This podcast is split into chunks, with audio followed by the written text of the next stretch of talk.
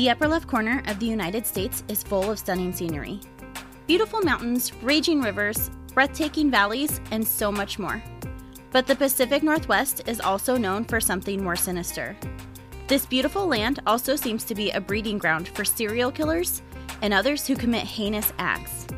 I was born in the Pacific Northwest, and I've had a fascination with true crime since childhood. I'm here to tell you the true crime stories of the PNW. So grab your sweater and a cup of coffee. I'm your host, Emily, and this is the Upper Left Corner.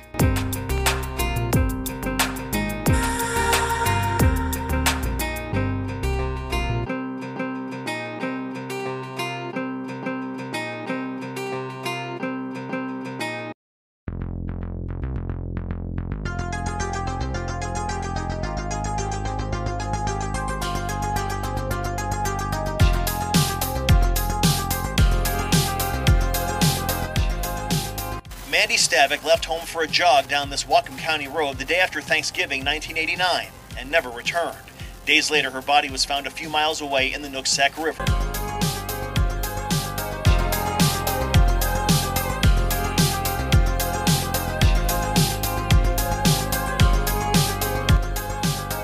And when she didn't come back, I panicked. There was a massive hunt for her.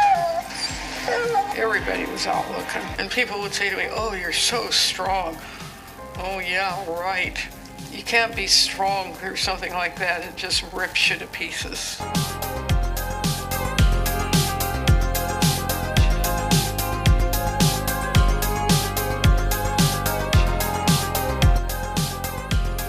Given the brutal circumstances of her death, the loss suffered by her and her family and friends, and the lack of demonstrated remorse for over 30 years, I am prepared to issue the court sentence.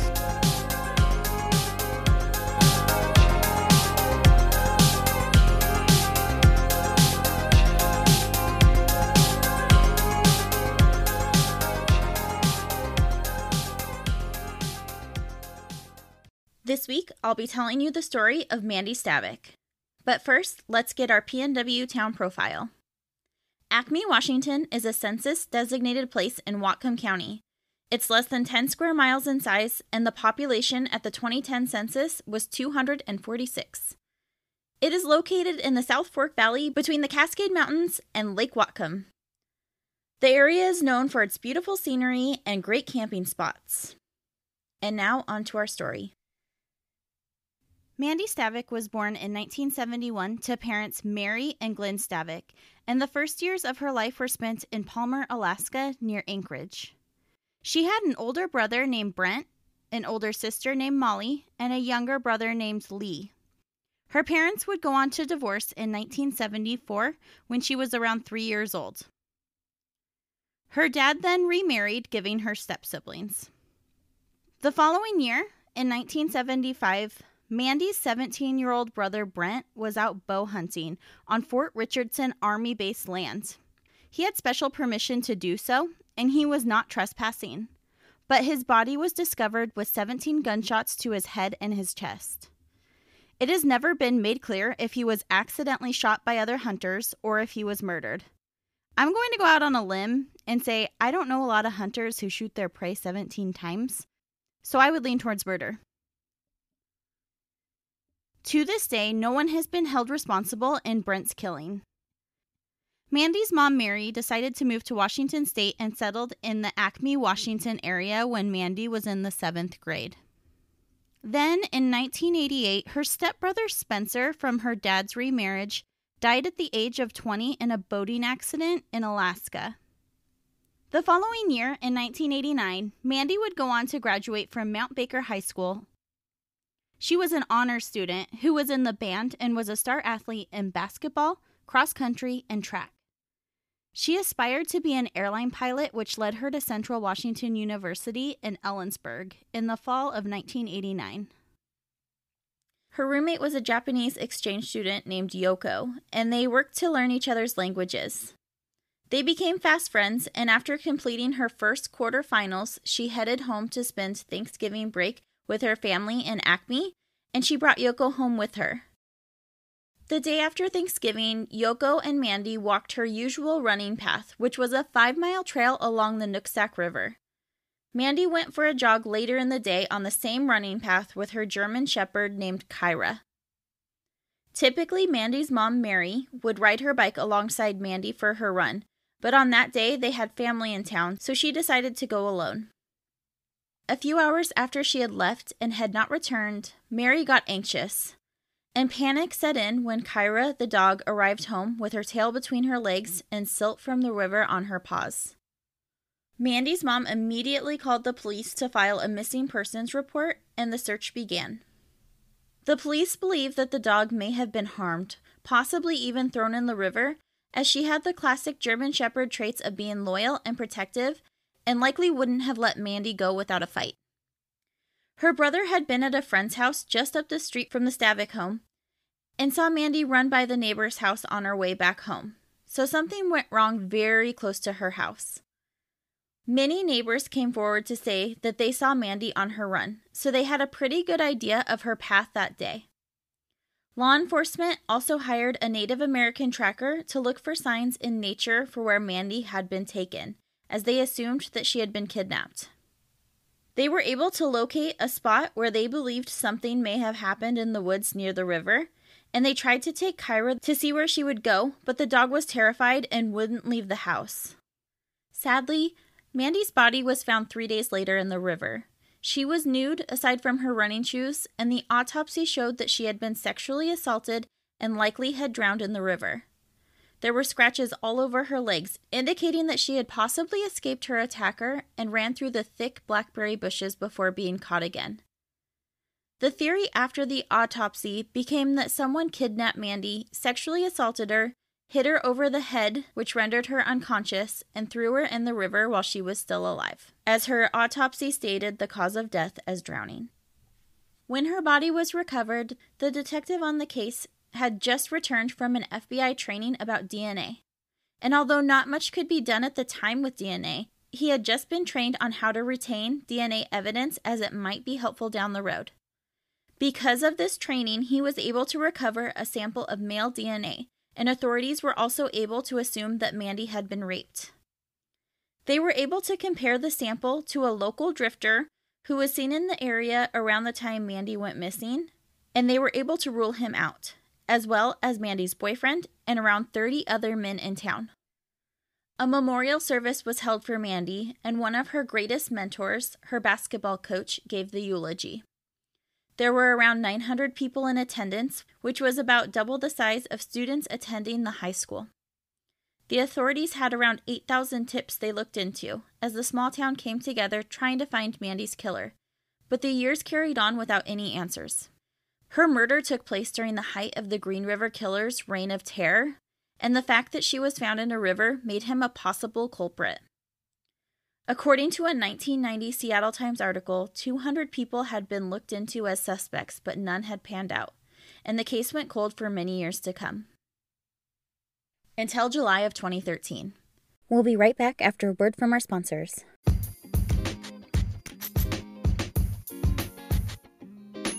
The Upper Left Corner merch store is open. Head on over to upperleftpodcast.com to check out the selection of shirts, tanks, crewnecks, and hoodies. My personal favorite is the tie dye tee that my friend Sarah helped me design. Check out the new logo and see if you can spot the PNW Easter eggs, and keep checking back for new items. I'm working on wine glasses, coffee mugs, and stickers. Thanks for your support.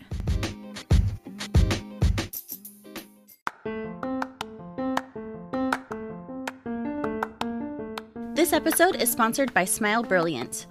I am one of the 40 million Americans who grind their teeth at night. There can be many causes such as stress, anxiety, or an abnormal bite, and chronic teeth grinding can lead to worn enamel, tooth decay, sleeplessness, and expensive dental procedures. The best solution for teeth grinding is the custom fitted night guard.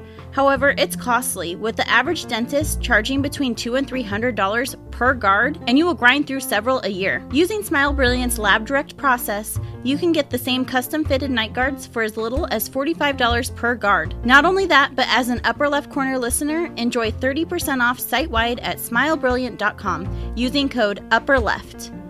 That code is also good on their other amazing products, such as their whitening trays or electric toothbrushes. Head over to smilebrilliant.com today.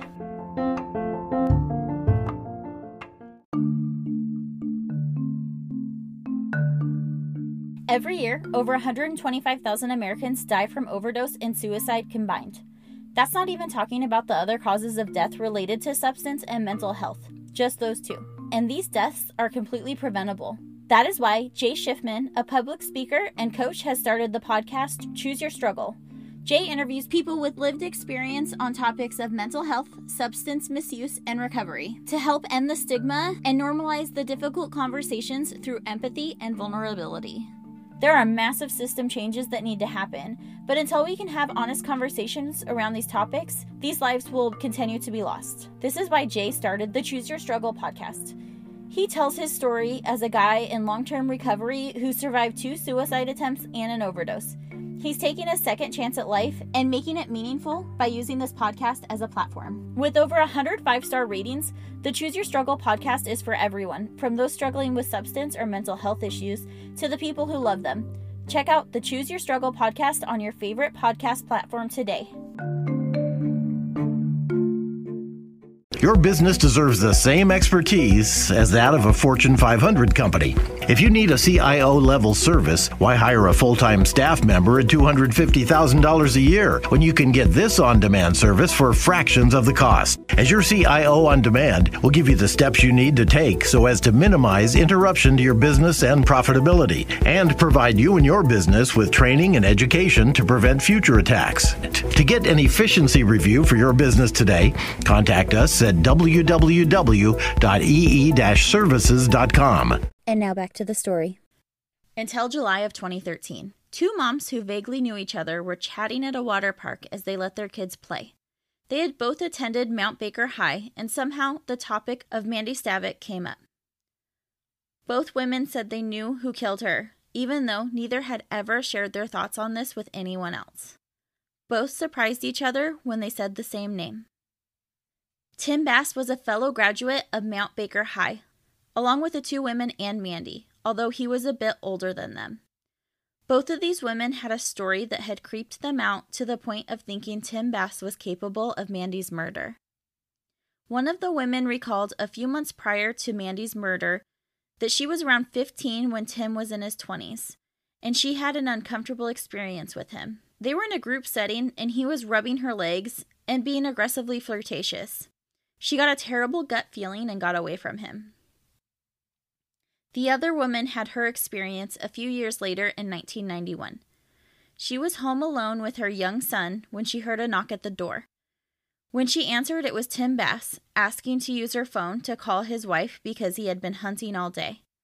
She let him in and led him to the phone, which he picked up, and she walked into the other room.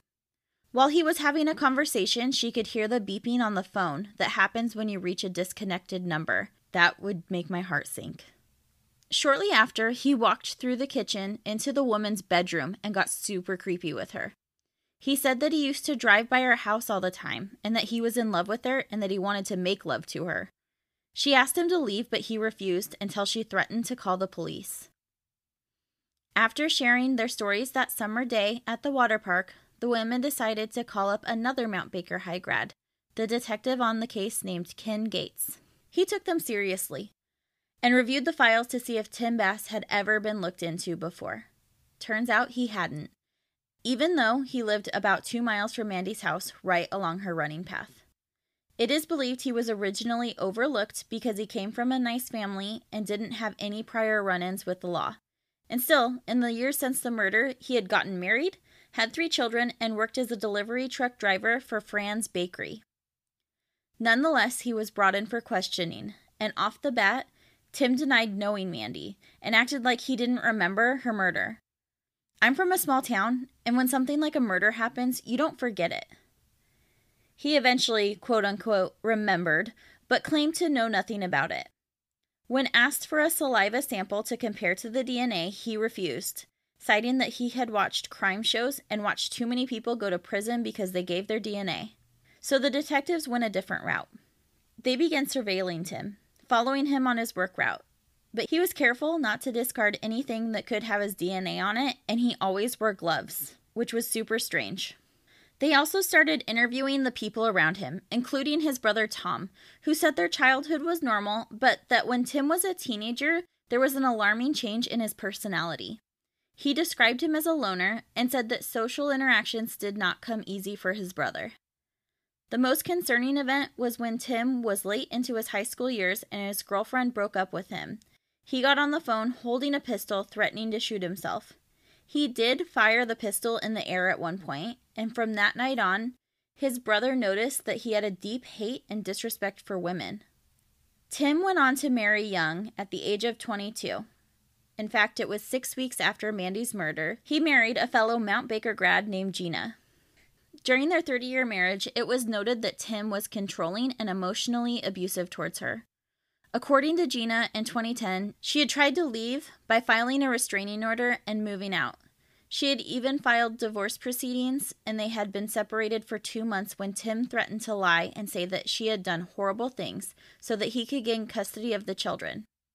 She felt forced to go back to him to be with her children. With Tim not cooperating any longer with detectives, they approached his boss at work to get any information she had about him. Kim Wagner told them that Tim was different and a little weird. He was flaky about showing up to work and he was quick to anger. She also experienced his low regard for women personally. He apparently never called her by her name, but always called her woman. But she had no idea what the authorities were looking at Tim for, and she told them they would need to have a warrant before getting his work information.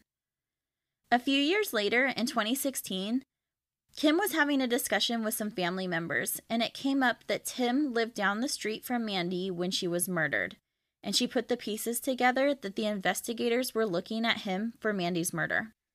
She approached the detective again and asked if they needed his DNA, because she would get it for them. An opportunity to which the detective replied that they couldn't ask her to do that, but if she happened to voluntarily drop it off, they could use it. But this wouldn't be as easy as it seemed.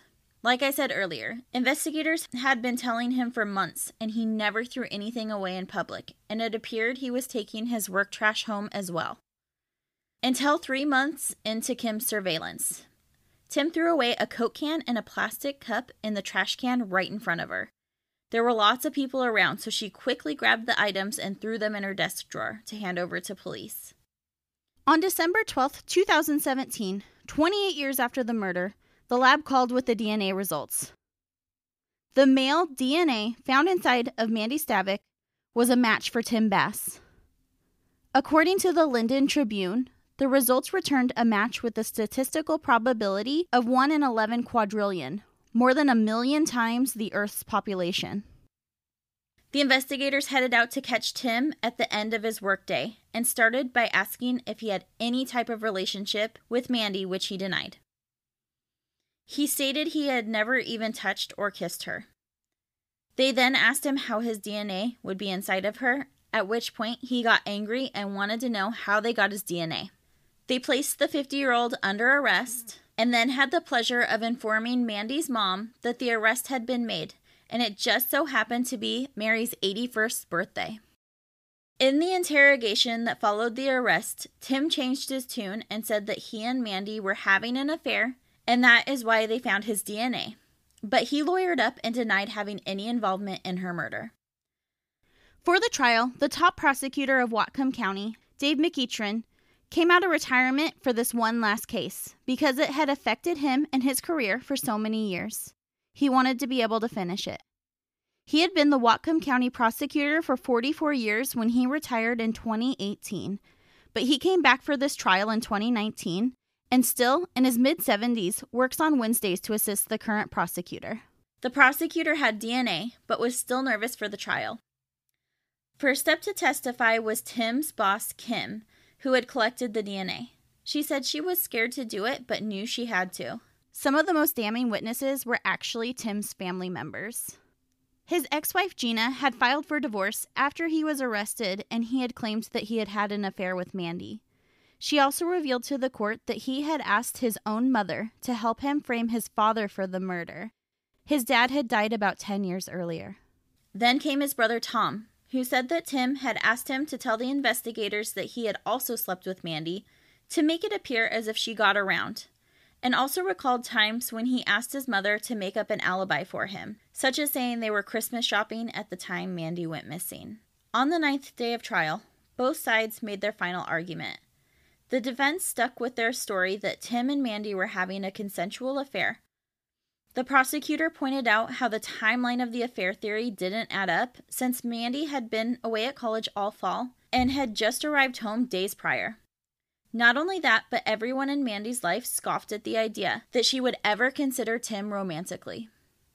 Nearly 30 years after Mandy was murdered, and after a five hour deliberation, the jurors found Timothy Forrest Bass guilty of the charges of kidnapping, rape, and murder. He received the maximum sentence, which was 27 years in prison. The prosecutor could have gone for a charge with a life sentence, but they would have had to prove premeditation, and they weren't sure they would be able to do that. Tim Bass will be eligible for parole in 2044. I watched the 48 hours on this case, and Mandy's mom, Mary, broke my heart. She lost two of her four children, and she never found answers to what happened to her son, and no one was ever held responsible. And in Mandy's case, it took decades to get answers.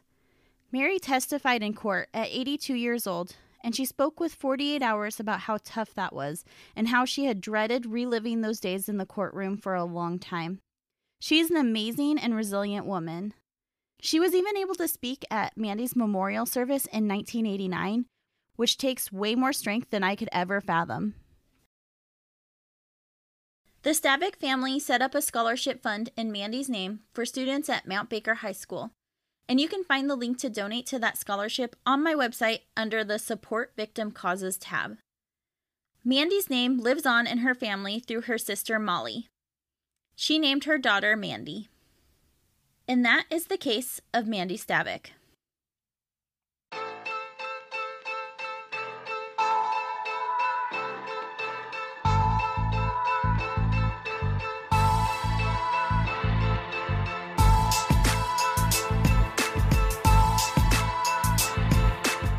This week's local wine that I paired with my true crime is Duck Pond Chardonnay from Great Oregon Wine Co.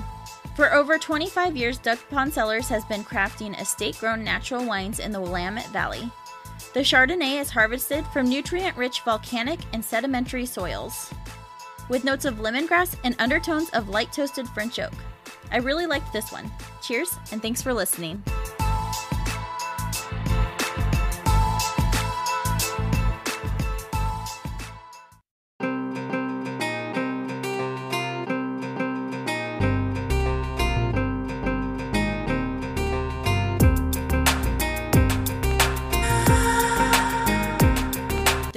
Upper Left Corner, a PNW true crime podcast. If you enjoyed the episode, please leave a five star rating and review and share it with a friend. All of the sources for this episode are listed in the show notes and at upperleftpodcast.com. While you are there, check out the Support Victim Causes tab to find the way you can help the victims' families, or take a peek at my merch. You can follow me on Instagram at Upper Left Corner Pod. If you have a case suggestion or a PNW wine recommendation, please email me at upperleftpodcast at gmail.com. Thank you for your support.